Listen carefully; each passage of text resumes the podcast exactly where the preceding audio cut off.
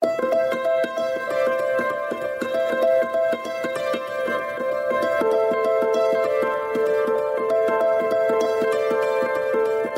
วัสดีค่ะ ดิฉันนงรักปัตเลอร์ นี่คือพื้นที่ของคนชอบอ่านและชอบแชร์ ที่จะทำให้คุณไม่ต้องหลบมุมอ่านหนังสืออยู่คนเดียว แต่จะชวนทุกคนมาฟัง และสร้างแรงบันดาลใจในการอ่านไปพร้อมๆกัน กับหลบมุมอ่านค่ะ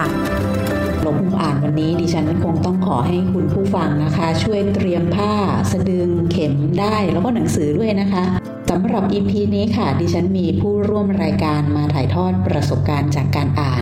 การสร้างแรงบันดาลใจสู่การปักผ้านะคะ แล้วยังต่อยอดค่ะสู่การเป็นครูผู้สอนงานปักผ้าด้วยเราจะพบนะคะว่ามีปรากฏการณ์หนึ่งเกิดขึ้นในแวดวงหนังสือแล้วก็สิ่งพิมพ์ รวมถึงการอ่านด้วยนั่นก็คือ มีการออกแบบปกหนังสือจากการนำลายที่ปักบนผ้านะคะ มาสแกนแล้วก็ทำเป็นปกค่ะ บางสำนักพิมพ์นะคะ ที่ทำปกลักษณะนี้นะคะ ดิฉันมองว่ามันได้สะท้อนให้เห็นว่าในการอ่านนะคะ ในการทำหนังสือออกมาสักเล่มหนึ่งนะคะ เราสามารถที่จะเอาศาสตร์ แล้วก็ศิลปะแล้วก็ความคิดสร้างสรรค์ค่ะ จากแขนงอื่นมาอยู่ร่วมกันได้ งานปักผ้าเพื่อทำปกหนังสือนะคะ หรือแม้แต่ งานปักที่ได้รับแรงบันดาลใจจากการอ่าน ก็ไม่ต่างจากงานศิลปะแขนงอื่น ที่ได้สร้างสุนทรียะแก่ผู้ที่เป็นคนสร้างสรรค์เอง แล้วยังสร้างความงามให้กับตัวผืนผ้านะคะแล้วก็ความงามที่ปรากฏบนปกหนังสือด้วย และเรายังได้เห็นความคิดสร้างสรรค์อยู่ในนั้นด้วยค่ะ วันนี้เราจะมาฟังกันนะคะว่า การจับอารมณ์ความรู้สึกใจความสำคัญของเรื่องแล้วก็ถ่ายทอดเรื่องบนภาพนะคะ แทนเรื่องราวนะคะอาจจะแทนแก่นเรื่องหรือว่า คำสำคัญที่นักเขียนต้องการจะสื่อ หรือแม้แต่ความรู้สึกของตัวละครที่อยู่ในเรื่องนะคะ ให้มันมาปรากฏบนผืนผ้า ผ่านการปัก ผ่านเข็มผ่านได้จนเกิดเป็นงานสร้างสรรค์นะคะ มีขั้นตอนกระบวนการอย่างไรนะคะ วันนี้ดิฉันจะคุยกับคุณสิริพรไข่นาคหรือว่าปะตุ้ย เรื่องการอ่านการเขียนแล้วก็การปักผ้าค่ะ นอกจากนี้นะคะ ป้าตุ้ยเป็นหนึ่งในผู้ร่วมโครงการวัยเกษียณเขียนตัวตนบนออนไลน์ด้วยนะคะ และก็มีผลงานนิทานเรื่องเข็มกับไหมด้วยค่ะ สวัสดีค่ะป้าตุ้ยค่ะ สวัสดีค่ะ ค่ะ วันนี้ขอบคุณมากเลยนะคะ หลังจากได้ชมผลงานการปักผ้าของป้าตุ้ยมาสักระยะหนึ่งแล้วจริงๆป้าตุ้ยเองอยู่กับเรื่องของงานปักเนี่ยนะคะมา น่าจะเข้าปีที่เจ็ดได้ใช่ไหมคะใช่ค่ะ ใช่ค่ะนะคะ ก็เข้าสู่ปีที่เจ็ดแล้ว วันนี้ก็เลยต้อง ชวนมาคุยด้วยเพราะว่ามองว่างานที่ทำนะคะสามารถที่จะสร้างแรงบันดาลใจให้กับคนวัยเกษียณหรือว่าผู้ที่กำลังจะเข้าสู่วัยเกษียณหรือแม้แต่วัยอื่นๆนะคะ ถ้าอยากจะปักผ้า ทีนี้มันก็มาสู่ที่ว่าป้าตุ้ยเองเริ่มต้นมาปักผ้าอย่างไรนะคะ ก่อนหน้านั้นเนี่ยทำอะไรมาก่อน จนมาสู่การปักผ้าจากเรื่องราวในหนังสือ แล้วก็ใช้เทคนิคอย่างไรอะค่ะ ในการจับอารมณ์ตัวละครโทนน้ำเสียงหรือว่าเรื่องที่อ่านมาถ่ายทอดนะคะ ริงๆเนี่ยความรู้สึกชอบปักผ้า รักการปักผ้าเนี่ยมีมาอยู่ในใจนานมากแล้ว แต่เราไม่มีเวลา เพราะเราต้องทำงานเป็นครูสอนหนังสือ เราก็เก็บความชอบของเราไว้ในใจ พอเราเกษียณอายุราชการจากการเป็นครู เราก็หาเข็มหาได้หาผ้า ตามแถบบ้านแถวบ้านเราที่พอจะหาได้ ลงมือปัก รูปเริ่มก็วาดเอาเองแบบง่ายๆ อยากปักอะไร ก็วาดแล้วก็ปัก โดยที่มีความรู้พื้นฐานสมัยที่เราเรียนชั้นมัธยมนานนี้แล้วนะคะ เป็นวิธีการปักง่ายๆ การเดินเส้นให้เป็นรูปภาพ การใช้ไหมสีต่างๆ ระบายสีรูปภาพแบบง่ายๆ แล้วก็มีความอยากที่จะปักผ้าให้ได้ดีได้มากขึ้น ตอนนั้นก็รู้จักกับคุณครูอาย คุณครูอายคือครูนพเก้าเนตบุตรเนี่ยค่ะ มีเพจอยู่ชื่อเพจดอกนมแมวเพลงเราก็เข้าไปดูงานของเขาแล้วก็ชอบมาก หลงไหลวิธีปักสไตล์ของเขา ปรากฏว่าเขาก็เปิดสอนที่จอยรักขับ ลูกก็เลยซื้อคอร์สเรียนปักผ้าให้ป้าเป็นของขวัญวันเกิด แล้วก็พาไปส่งเรียนปักผ้ากับครูอายที่จอยรักขับ ตอนนั้นเรียนอยู่สองวันวันละสองครั้งนะคะ ครั้งละหกชั่วโมง ก็ประมาณสิบสองชั่วโมง หลังจากเรียนปักผ้ากับครูอาย แล้วป้าก็เริ่มปักอย่างเมามันมีความสุขมากเลยค่ะ เราเรียนรู้เทคนิคเพิ่มมากขึ้น นอกจากนี้ก็ยังได้กลุ่มเพื่อนที่เป็นนักปักผ้าด้วยกัน มาแชร์ประสบการณ์พูดคุยใน Facebook เนี่ยมันคือกลุ่มคนที่รักชอบในสิ่งเดียวกัน เพราะฉะนั้นก็จะคุยกันอย่างมีความสุขแลกเปลี่ยนประสบการณ์กัน จึงทำให้ชีวิตหลังเกษียณของป้าเนี่ย มีสีสันเพิ่มมากขึ้น มีความสุขเพิ่มมากขึ้นจากการปักผ้า แต่ป้าก็ปักตามสไตล์ของป้านะคะ ไม่ได้ว่าจะต้องให้เหมือนคนนั้นคนนี้ให้สวยงามคือการปักผ้าของป้าเนี่ยป้าจะเน้นเรื่องความสุขในการปักในระหว่างปักมากกว่าความสวยงาม หรือว่าความเนียบความเป็นระเบียบ เพราะว่าป้าเนี่ยไม่ได้เรียนศิลปะมา เพราะฉะนั้นป้าก็จะไม่มีความรู้เรื่องสี เรื่องแสงเงาเรื่ององค์ประกอบภาพอะไร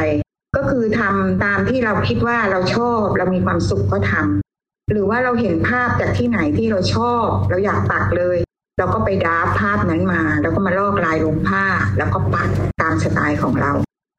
ก็คือนี่คือที่มาของการปักผ้าค่ะ ค่ะ หลังจากที่ได้ปักอย่างเมามันนะคะแล้วก็ยังเป็นความสุขด้วย โดยที่ไม่ต้องพึ่งในเรื่องของว่า เอ้ยเราเรียนศิลปะมาอันนี้ไม่จำเป็น ลอกลายลงไปเลยใช่ไหมคะ ชอบลายไหนก็ลอกลงไปแล้วก็ปักตามนั้นใช่ไหมคะทีนี้ค่ะ จากการปักผ้ากับครูอายมานะคะ เข้าคอร์สไปนะคะสองครั้งครั้งละหกชั่วโมงก็เป็นสิบสองชั่วโมงพอดีเป็นของขวัญวันเกิดที่เรียกได้ว่าสร้างความสุขให้กับคุณประตุยมากเลยนะคะ ในตอนนั้นตอนนี้มันก็มีมาสู่ในเรื่องของการอ่านแล้วก็การปักผ้า มันเกิดขึ้นได้อย่างไรคะคือถ้าพูดถึงเรื่องการอ่านนี่นะคะ การอ่านเอาพูดถึงเรื่องการอ่านก่อนนะคะค่ะหรือป้าจะค่อยๆโยงมาเรื่องการปักผ้า การอ่านนี่ป้าเริ่มต้นมาคือตั้งแต่คืออ่านหนังสือออกก็คือเริ่มอ่านรักการอ่าน มาตั้งแต่บัดนั้นเป็นต้นมา คือก็คือตั้งแต่เด็กๆเลยอะค่ะชั้นประถมเริ่มอ่านปหนึ่งอ่านหนังสือออกปสองก็เริ่มอ่านเก่งขึ้นก็เริ่มรักการอ่าน แต่เราไม่มีปัจจัยในการที่จะสนับสนุนให้เรามีหนังสืออ่านเพียงพอ นั่นก็คือเรามีฐานะยากจน พ่อแม่ก็ยากจนแค่ส่งให้ไปเรียนหนังสือมีค่าขนมกินนิดหน่อย ก็คือเป็นที่สุดแล้วอะค่ะ เพราะฉะนั้นป้าจะหาหนังสือจากที่ไหนอ่านคือมันป้าก็ไม่รู้ว่าความรู้สึกนี้มันเกิดขึ้นนะคือเราอยากจะอ่านตลอดเวลา เจอกระดาษเล็กกระดาษน้อยถุงปุ้ยทอดแล้วสมัยก่อนปุ้ยทอดเป็นถุงกระดาษนะคะก็แกะออกมาอ่านก็ดูคือพยายามอ่านทุกอย่าง จนกระทั่งก็มีโอกาสที่บ้านเนี่ยมีโอกาสเข้าไปรับใช้ในบ้านคนที่มีฐานะข้างๆบ้านป้าค่ะไปรับใช้เขานี่ไม่ใช่ว่าทำอะไรมากมายนะคะ มีคุณยายที่บ้านคนรวยคนนี้นะคะเขาทำขนมปังเขาอบขนมปังขาย แล้วก็ป้าก็ไปเรียบเรียบเคียงเคียงมองเข้าไปในบ้านเขาเนี่ยเห็น มีหนังสือมากมายเป็นตั้งกองเพลินเพลินทึก มันคืออยากอ่านมากทำยังไงดีถึงจะได้อ่าน ก็เลยติดต่อกับคุณยายคนนี้บอกว่าหนูจะมาช่วยคุณยายทำขนมปังได้ไหมคะเช่นล้างพิมพ์อบขนมปัง ช่วยเก็บกวาดนู่นนี่นิดนี่หน่อยแต่ไม่ถึงกระดาษลงมือนวดแป้งหรืออะไรส่วนผสมให้คุณยายจะทำคอยเฝ้าเตาอบเวลาคุณยายอบขนมปัง หนูไม่ขอเป็นเงินหรือว่าค่าตอบแทนอะไร แต่หนูขออ่านหนังสือที่บ้านคุณยายได้ไหมคะ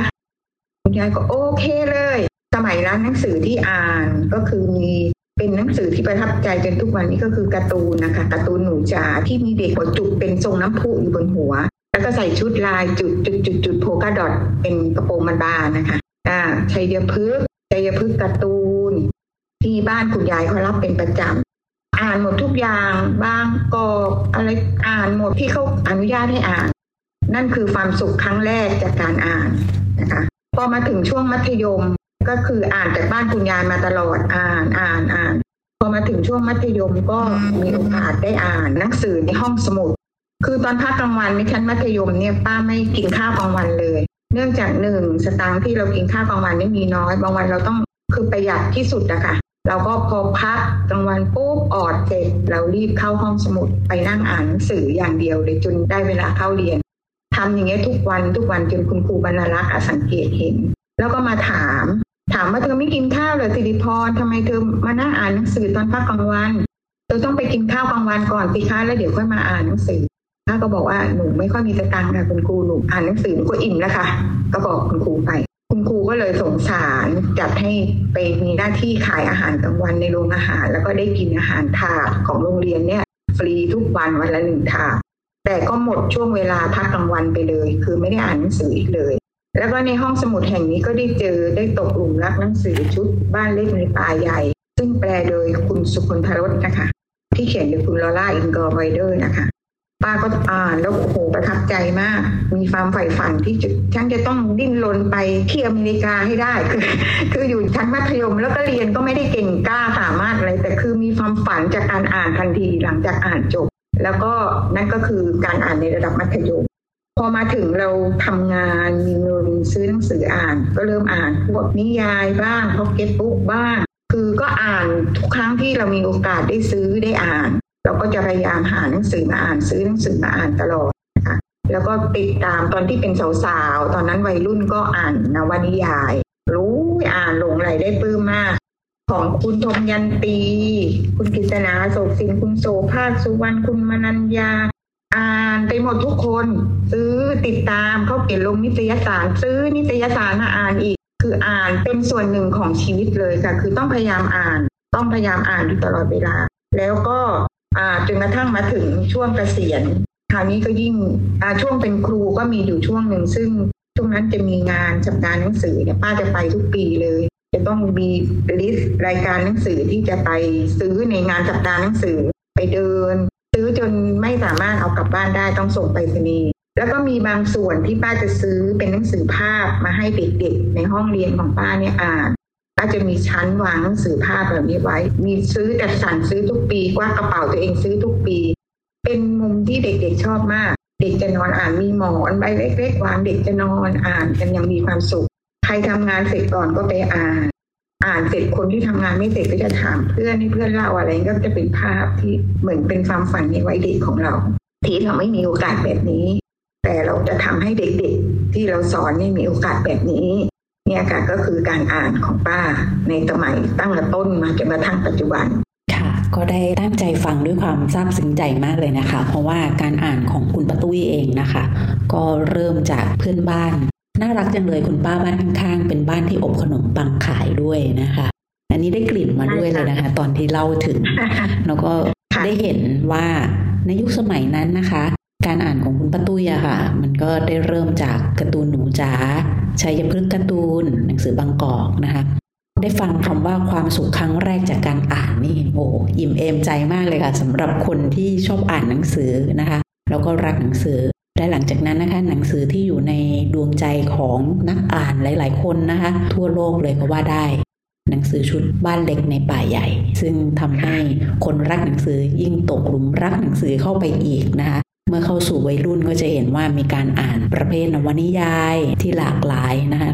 พอมาเป็นครูการเป็นนักอ่านของปะตุ้ยเองนะคะ ก็ยังส่งต่อไปยังนักเรียนของปะตุ้ยด้วยนะคะ มีมุมให้เด็กๆ ได้อ่านหนังสือ มางานสัปดาห์หนังสือที่ก็มีการเผื่อแผ่ไปถึงนักเรียนด้วยต้องส่งกลับกันเลยทีเดียวนะคะสำหรับหนังสือที่ได้ซื้อในงาน ทีนี้ค่ะ แล้ว เนื่องจากประสบการณ์ในการอ่านที่มีมาอย่างต่อเนื่อง แล้วก็ยาวนานมาจนถึงปัจจุบันนะคะ และงานปักผ้านี่ก็เป็นเหมือนประสบการณ์ใหม่ แต่ว่ามันอยู่ในใจเรามาตลอดแหละ เพียงแต่เราไม่ได้มีเวลาที่จะทำเอาสองสิ่งนี้มารวมกันอย่างไรคะหลังจากที่มีวัตถุดิบในการอ่านมาอย่างเยอะแยะมากมาย ทีนี้เราจะต้องมาสกัดเพื่อที่จะปักเป็นงานผ้าเพื่อถ่ายทอดเรื่องราวที่ปรากฏในหนังสือที่เราอ่านอ๋อ อันนี้ก็ตอนนั้นยังไม่เกิดไอเดียนี้นะคะ ก็คือมาเริ่มเกิดไอเดียตอนที่คุณมาปุดออลดีบรรณาธิการของสำนักพิมพ์ผีเสื้อเนี่ยค่ะ กับครูอายเนี่ยมาจับมือกันคิดจะทำปกหนังสือ เรื่องครูไหวใจร้ายที่เป็นปกภาพปักทีนี้ปกหนังสือที่เป็นปกภาพปักเนี่ย มันจะต้องใช้คนจำนวนมากปัก เพราะว่าอย่างหนึ่งปกเนี่ยก็ต้องใช้เวลาอย่างน้อยสองสัปดาห์เป็นต้นไป ถ้าหนังสือมันมีหลายสำเนาหลายฉบับเนี่ยก็คือต้องใช้คนจำนวนมากครูอายก็เลยติดต่อป้ามาว่า อยากจะให้ป้าเนี่ยช่วยในงานนี้ แต่เป็นการอาสาสมัครไม่มีค่าตอบแทน ป้าจะทำได้ไหมป้าก็เลยคือมันชอบทั้งสองอย่างอยู่แล้วไงคะป้าก็ตัดสินใจโดยไม่ลังเลเลยว่า เอาค่ะรับค่ะทำค่ะแต่ครูอายก็มอบหมายให้เป็นหัวหน้าห้องต้องดูแลลูกน้องในห้องประมาณยี่สิบกว่าคนนะคะ แล้วก็ต้องใช้เทคโนโลยีทาง Facebook ติดต่อกัน ซึ่งป้าก็ไม่มีความถนัดเลย เพราะว่าป้าเป็นคนโลเทคอะค่ะ ก็หาวิธีแก้ไขไปจนกระทั่งปักปักสำเร็จ เป็นความภาคภูมิใจที่คือเป็นงานชิ้นสำคัญที่สุดในชีวิตของเราก็ว่าได้คือ เราสามารถทำงานร่วมกับคนเยอะๆที่มาจากหลากหลายพื้นฐานการศึกษาหรือฝีมือในการปัก เราสามารถปักทำจนกระทั่งงานนี้สำเร็จแล้วก็ออกมาเป็นวันที่ได้เห็นฝีมือภาพ หนังสือค่ะที่เป็นปกที่เป็นภาพจากที่หอสมุดแห่งชาติโดยคุณมกุฎเนี่ยป้ายืนตัวแข็งแทบร้องไห้เลยค่ะ น้ำเสียงยังสั่นเครืออยู่นะคะ แม้ว่าจะเล่าย้อนไปถึงในวันนั้น ดีใจมากเลยค่ะแล้วก็ต่อมาก็ก็มีความคิดว่าเออตัดผ้ากับหนังสือมันไปด้วยกันได้นะบังเอิญคุณมกุฎก็มาเยี่ยมพาเด็กๆมาที่พระราชนิเวศเนี่ยค่ะ ซึ่งอยู่ข้างบ้านป้าพระราชนิเวศมฤคทายวันนะคะ แล้วคุณมกุฎก็ติดต่อมาว่าอยากให้ป้าช่วยปักภาพเป็นภาพประกอบหนังสือ ซึ่งคุณมกุฎเขียนเนี่ยค่ะเรื่องดอกไม้และสายฝน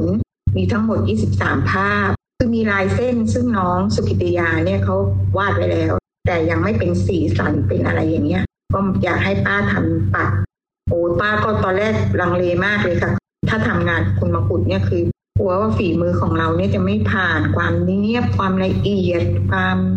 สุดๆของสำนักพิมพ์ผีเสื้อค่ะ ป้าก็เลยลังเลแต่ในที่สุดก็ตัดสินใจรับค่ะ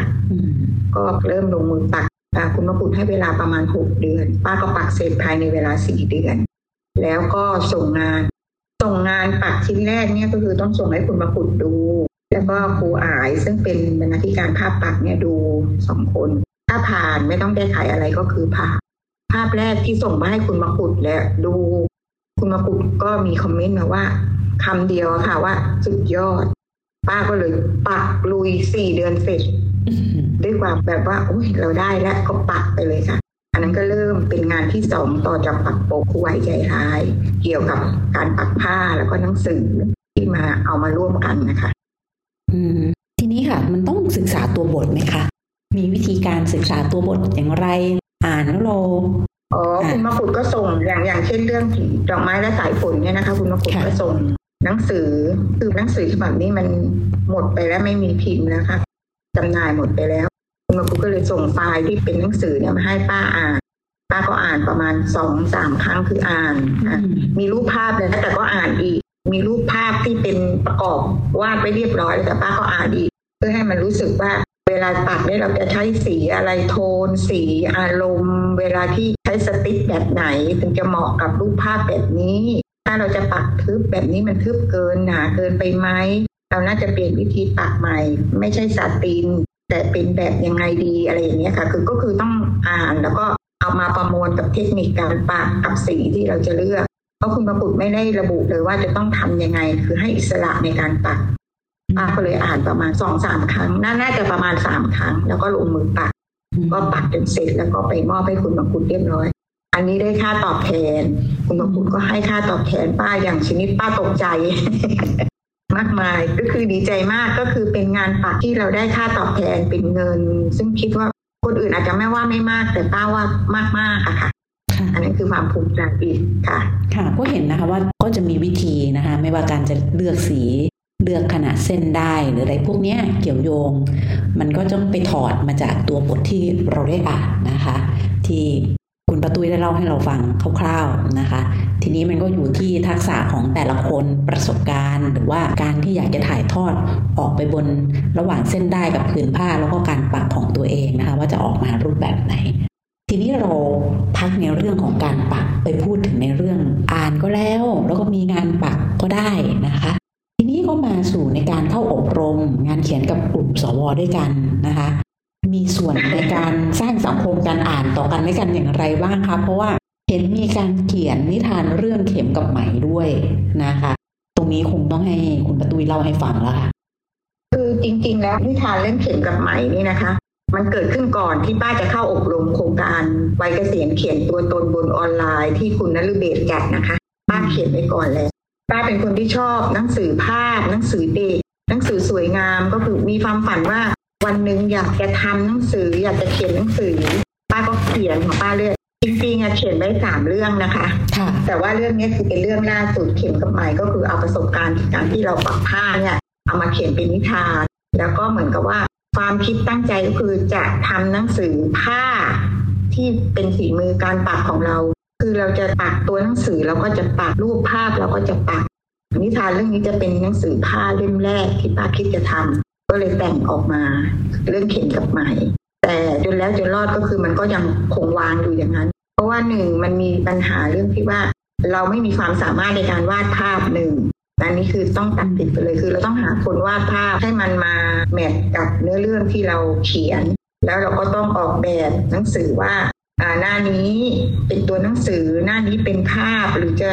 รวมกันยังไงอย่างนี้ให้มันสวยงาม คือให้มันมีองค์ประกอบของศิลปะอยู่ในหนังสือด้วย ซึ่งป้าก็ไม่มีความสามารถในการทำแบบนี้ ก็ต้องหยุดไว้และอย่างหนึ่งหนังสือก็ต้องน่าจะมีคนตรวจเป็นบรรณาธิการตรวจเนื้อเรื่อง ตรวจการเขียนอะไรอย่างนี้ด้วย ซึ่งป้าก็ไม่มี อันนี้ก็เลยยังเก็บไว้อยู่ก่อน ก็คือจะต้องหาส่วนประกอบพวกนี้ให้ครบแล้วป้าก็คิดว่า งจะทำหนังสือผ้าเล่มแรกสำหรับชีวิตป้าให้สำเร็จจนได้นะคะป้าเขียนเขียนกับไหมแล้วก็มีครั้งแรกที่เขียนคือเขียนเรื่องต้นว่าหน้าบ้าน อันนี้เขียนจากประสบการณ์จริง ๆ ก็คือเป็นกรสี่ง่ายๆ แล้วก็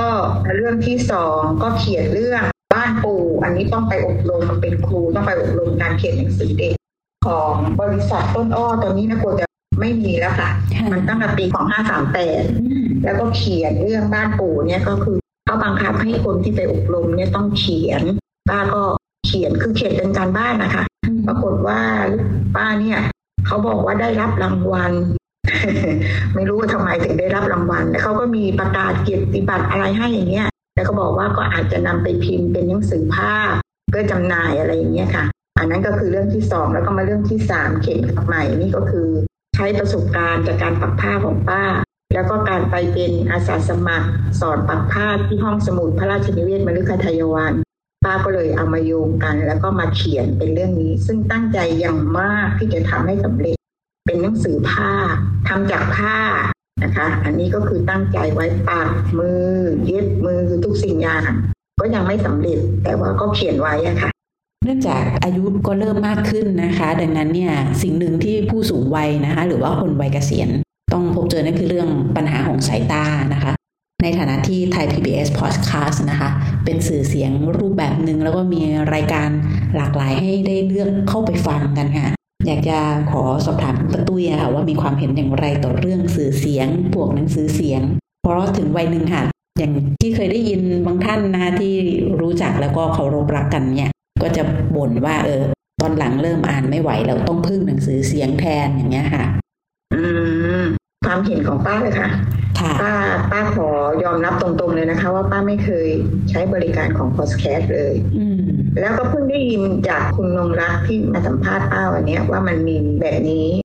ลูกเคยคุยให้ฟังว่ามันมีแบบนี้นะแม่ลองเปิดฟังดูสิเขาก็แนะนำแล้วก็วิธีอย่างงู้นอย่างนี้ ซึ่งเราก็เป็นคน low tech ก็ไม่ค่อยได้สนใจอะไร และอีกอย่างหนึ่งสายตาเราเนี่ยในวัย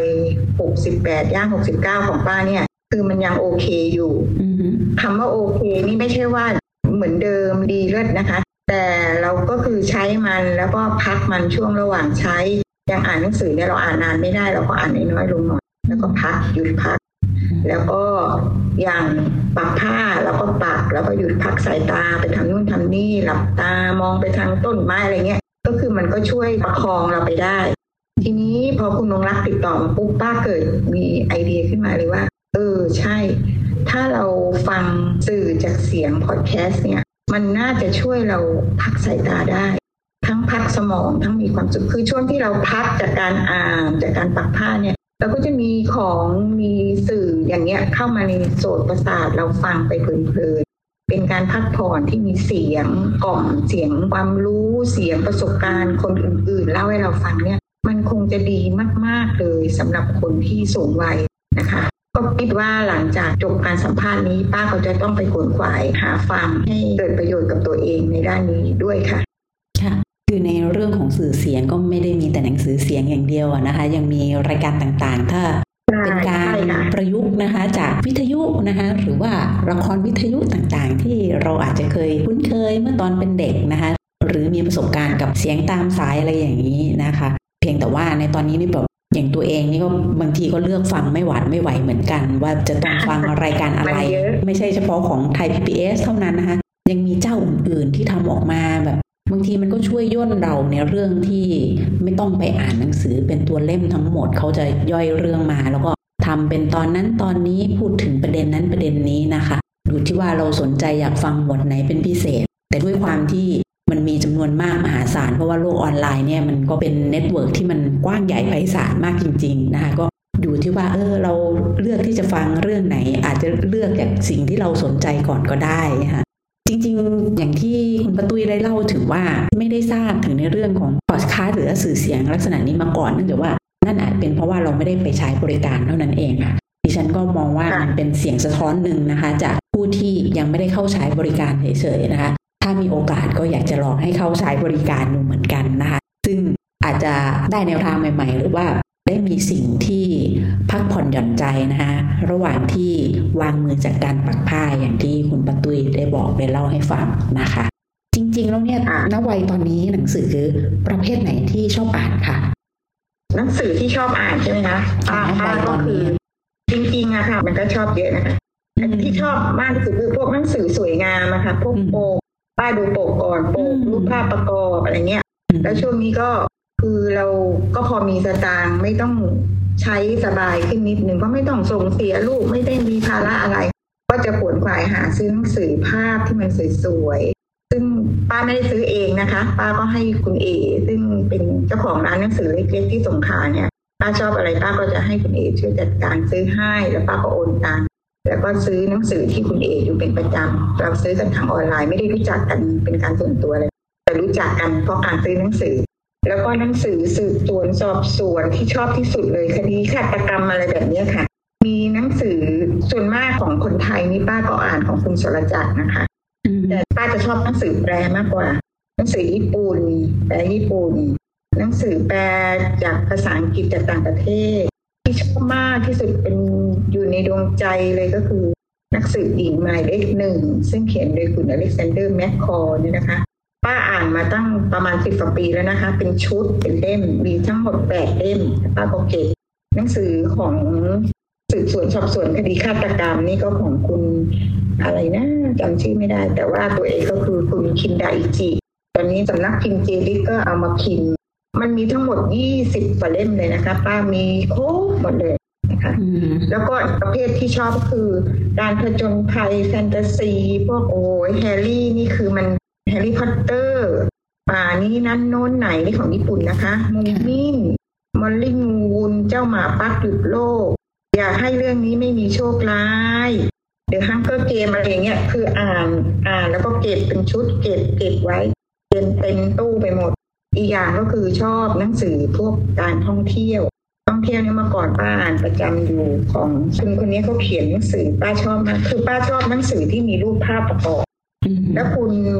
มอยรอมาลิเนี่ยเขาก็เขียนให้สำนักพิมพ์วงกลมเอามาพิมพ์นะคะเขาเขียนแล้วเขาก็วาดรูปเขาเองน่ารักมากเรื่องราวการอ่านของป้าตุ้ยนะคะเริ่มตั้งแต่บ้านขนมปังอบนะคะห้องสมุดที่โรงเรียน บ้านของตัวเอง ที่ทำงาน ร้านหนังสือ แล้วก็ยังส่งต่อการอ่านของตัวเองนะคะ ไปยังเด็กนักเรียนที่ได้เรียนหนังสือกับป้าตุ้ยด้วยนะคะ ดังนั้นค่ะ สิ่งที่มันมหัศจรรย์อีกอันหนึ่งที่มันเข้ามาเติมเต็มนะคะความฝันความต้องการอยากจะทำของป้าตุ้ยมาตลอดเวลา ตั้งแต่ยังทำงานอยู่จนกระทั่งเกษียณเราได้มาทำนั่นก็คืองานปักนะคะและที่ฉันก็มองว่าคอสปักผ้าที่ลูกสาวป้าตุ้ยซื้อให้เนี่ยนะคะให้ไปเรียนเนี่ยค่ะเป็นของขวัญวันเกิดที่มันวิเศษมาก แล้วมันก็ยังเป็นเหมือนตัวแทนที่เข้าไปปักหมุดใจในการอ่านให้กับคุณป้าตุ้ยด้วยค่ะ รวมถึงวันนี้เรื่องราวดีๆ ได้เกิดขึ้นที่นี่นะคะหลงมุมอ่านค่ะ ต้องขอขอบคุณนะคะป้าตุ้ยสิริพรไข่นาคที่มาร่วมพูดคุยในรายการ สวัสดีค่ะ หากมีหนังสือดีๆ ที่อยากมาแชร์กัน มาบอกกับเราได้นะคะ แล้วกลับมาหลบมุมอ่านด้วยกันค่ะ